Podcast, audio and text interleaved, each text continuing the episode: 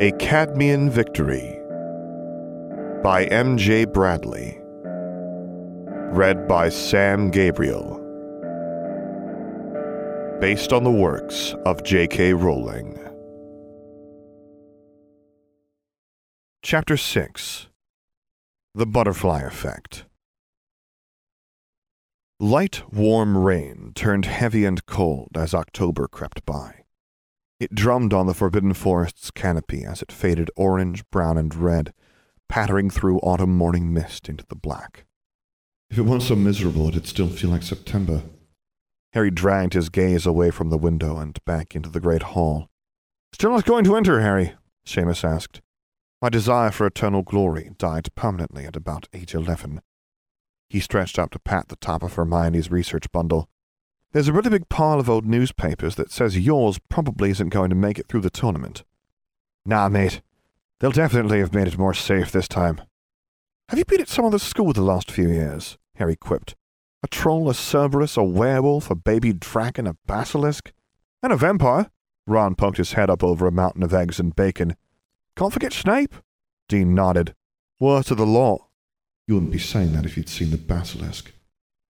The other schools are coming today, Seamus crowed. Nearly time. Harry sighed and returned to A Guide to Advanced Transfiguration, raising his book over Katie Bell's best attempts to spill pumpkin juice over everything. Harry vanished the trail of juice edging toward his lap, then tucked his wand back up his sleeve. Katie flushed. Thanks, Harry. No worries. She leant across. Why are you reading owl books? Someone challenged me to make my own spell. Harry caught Hermione's eye as she looked up. Transfiguration. Supposedly, I have a bit of a gift that I've been wasting. What sort of spell? He lowered his book.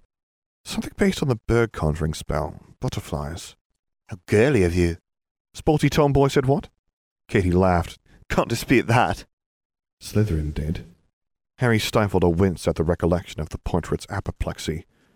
Even knowing a swarm of butterflies makes an almost impervious shield to the killing curse, Cruciatus curse, or any dark curses that cause no physical damage, he was still upset it wasn't snakes. Hermione crossed her arms. Show us then. Please, Katie muttered. Papilionis. Harry drew a narrow V in the air with the tip of his wand. A single, gray, rather lopsided butterfly lurched in a spiral around his head. Not quite what I was hoping for. Not even the right color. The tragic creature corkscrewed across the table, just avoided Ron's fork, and collapsed in front of Hermione. She poked it with her wand, and the butterfly burst into a wisp of black smoke. Harry frowned and scratched his head. Something isn't quite right. Hermione shot him a smug look. Harry ignored her. She's just mad because I won't tell her where I spend my time, and that I don't need her help all the time anymore. Papilionis. He forced more magic into the spell. Two black butterflies darted across the table into Katie's face. She shrieked and batted them away. They were a little better formed. Harry watched Katie set his conjurations alight. The wings were the right shape and they were the right color. Only really special wizards make their own spells before they take their owls, Harry.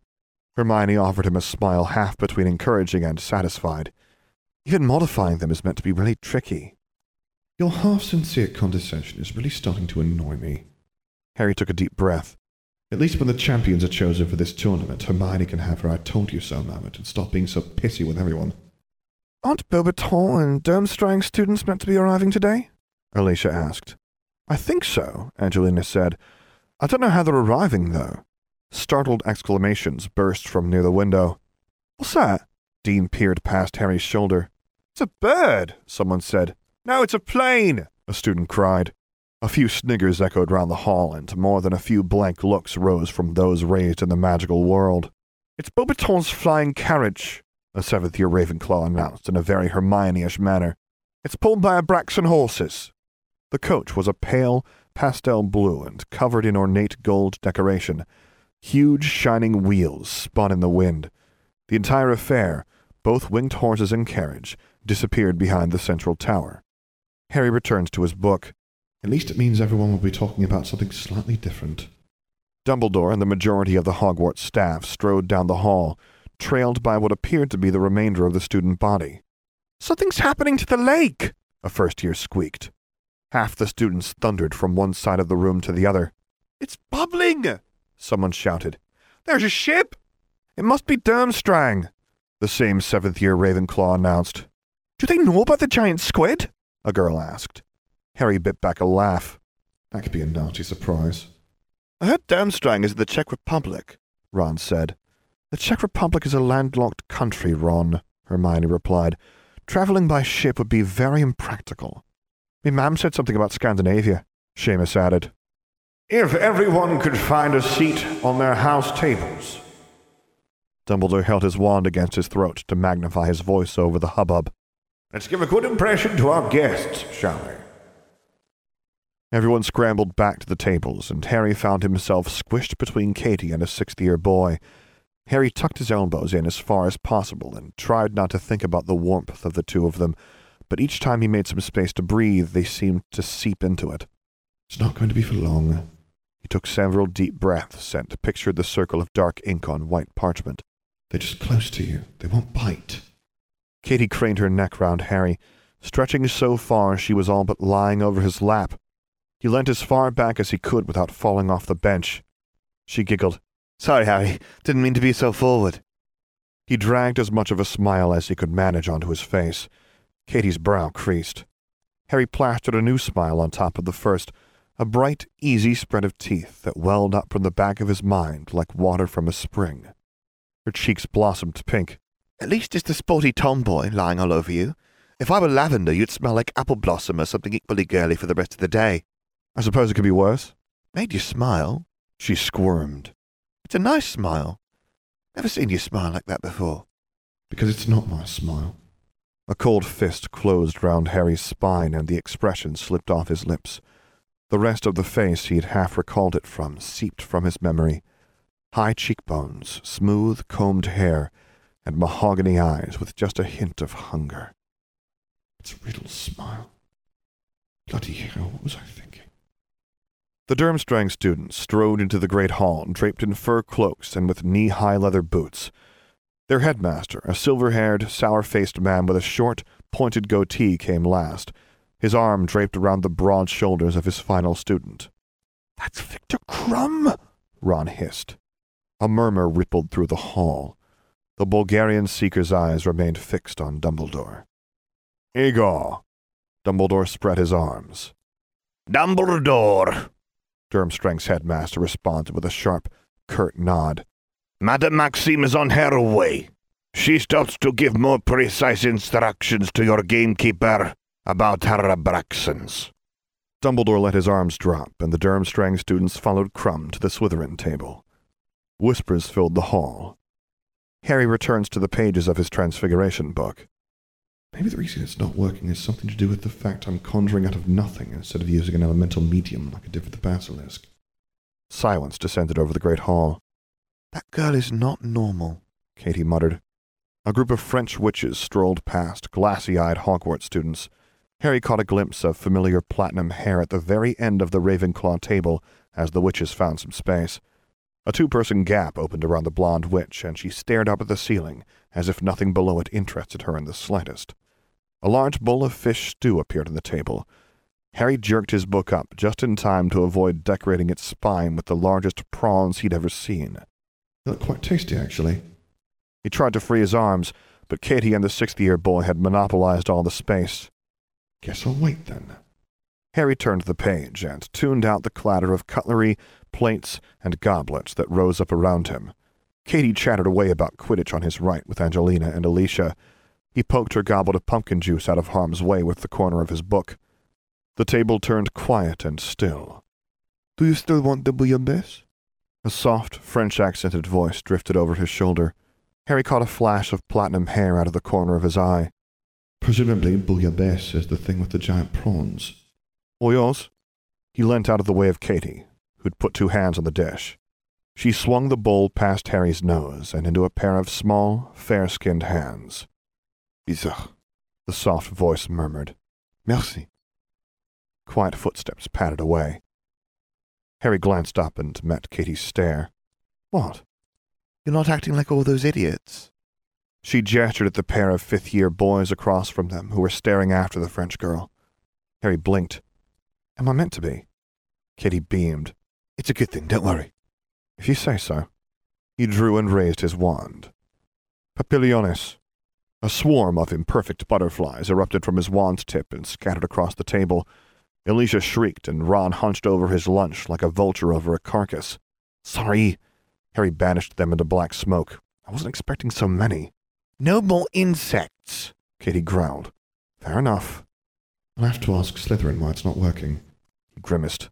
Another argument about butterflies beckons. Now our guests have arrived. It's time we come to the main attraction of the year. Professor Dumbledore approached the lectern at the end of the hall, and the food vanished. It is time for the Triwizard Tournament to begin. However, first we must cover some of the rules. An ancient, rough-hewn goblet appeared at the dais' edge. Blue flames danced above the cup, and an eldritch glow bled from it into the air. The whole hall stared.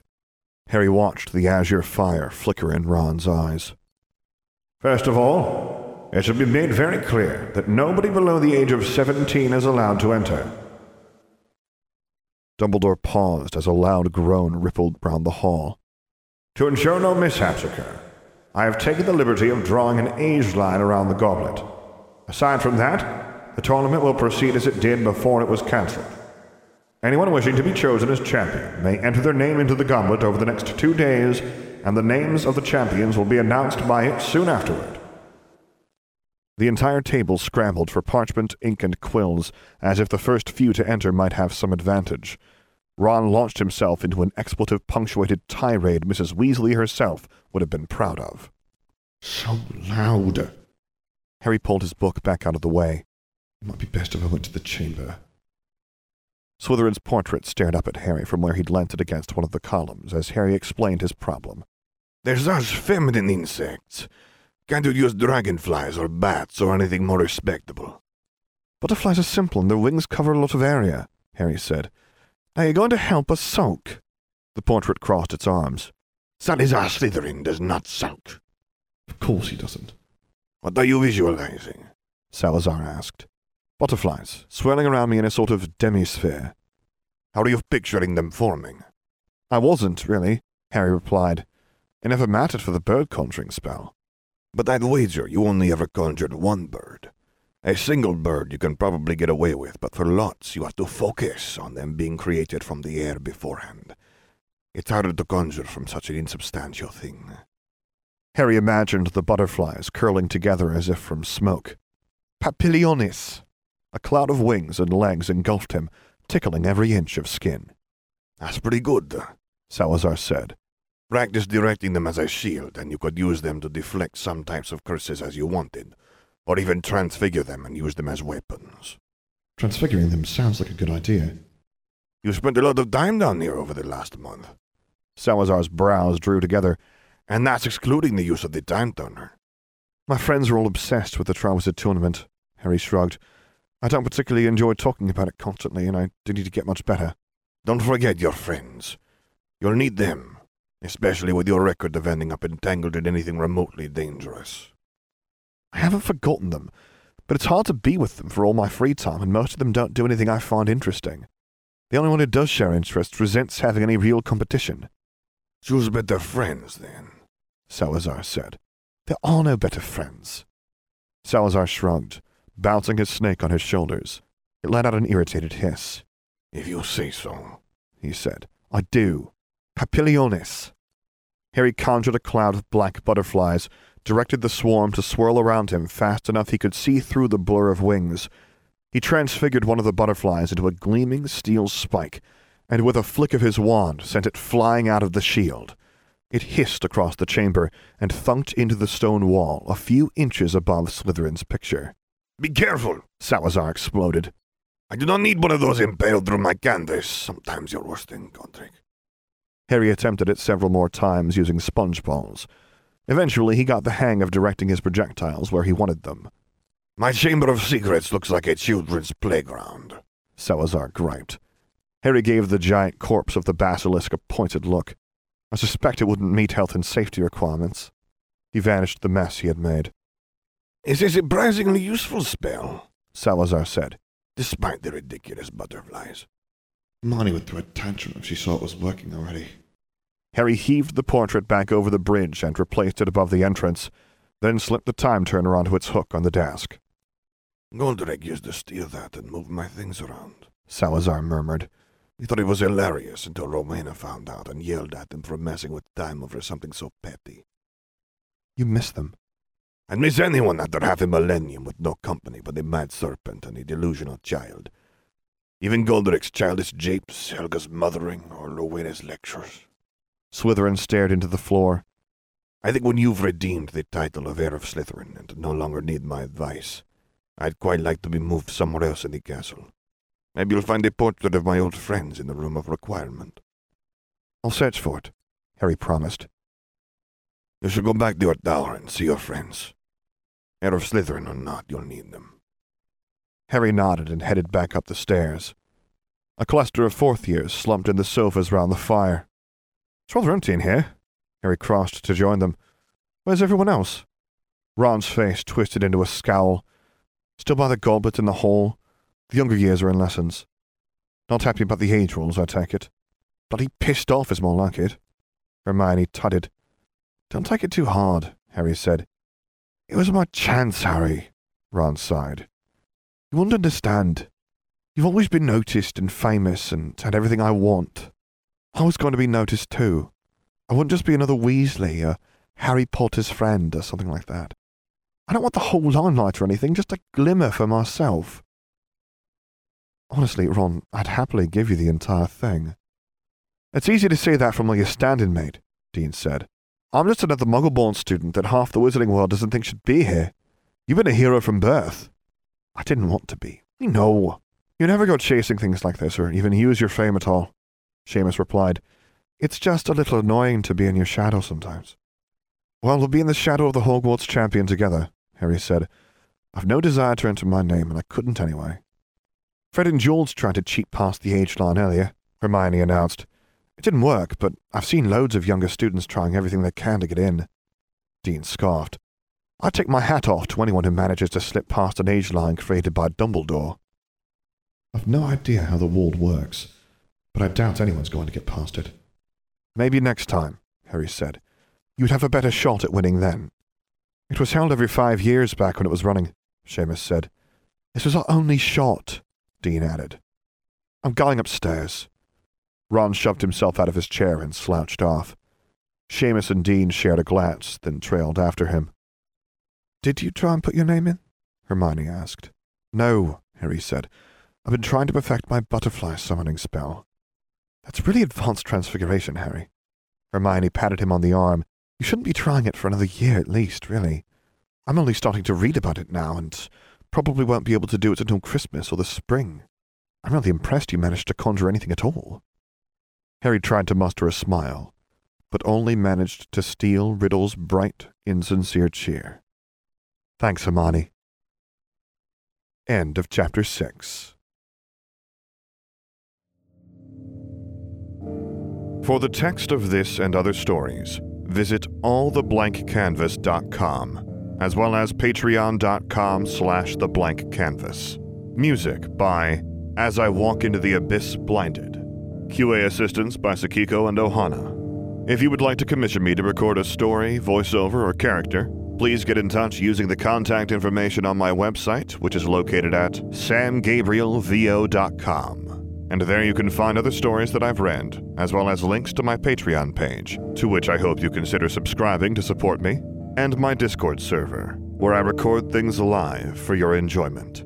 And finally, as always, thank you for listening.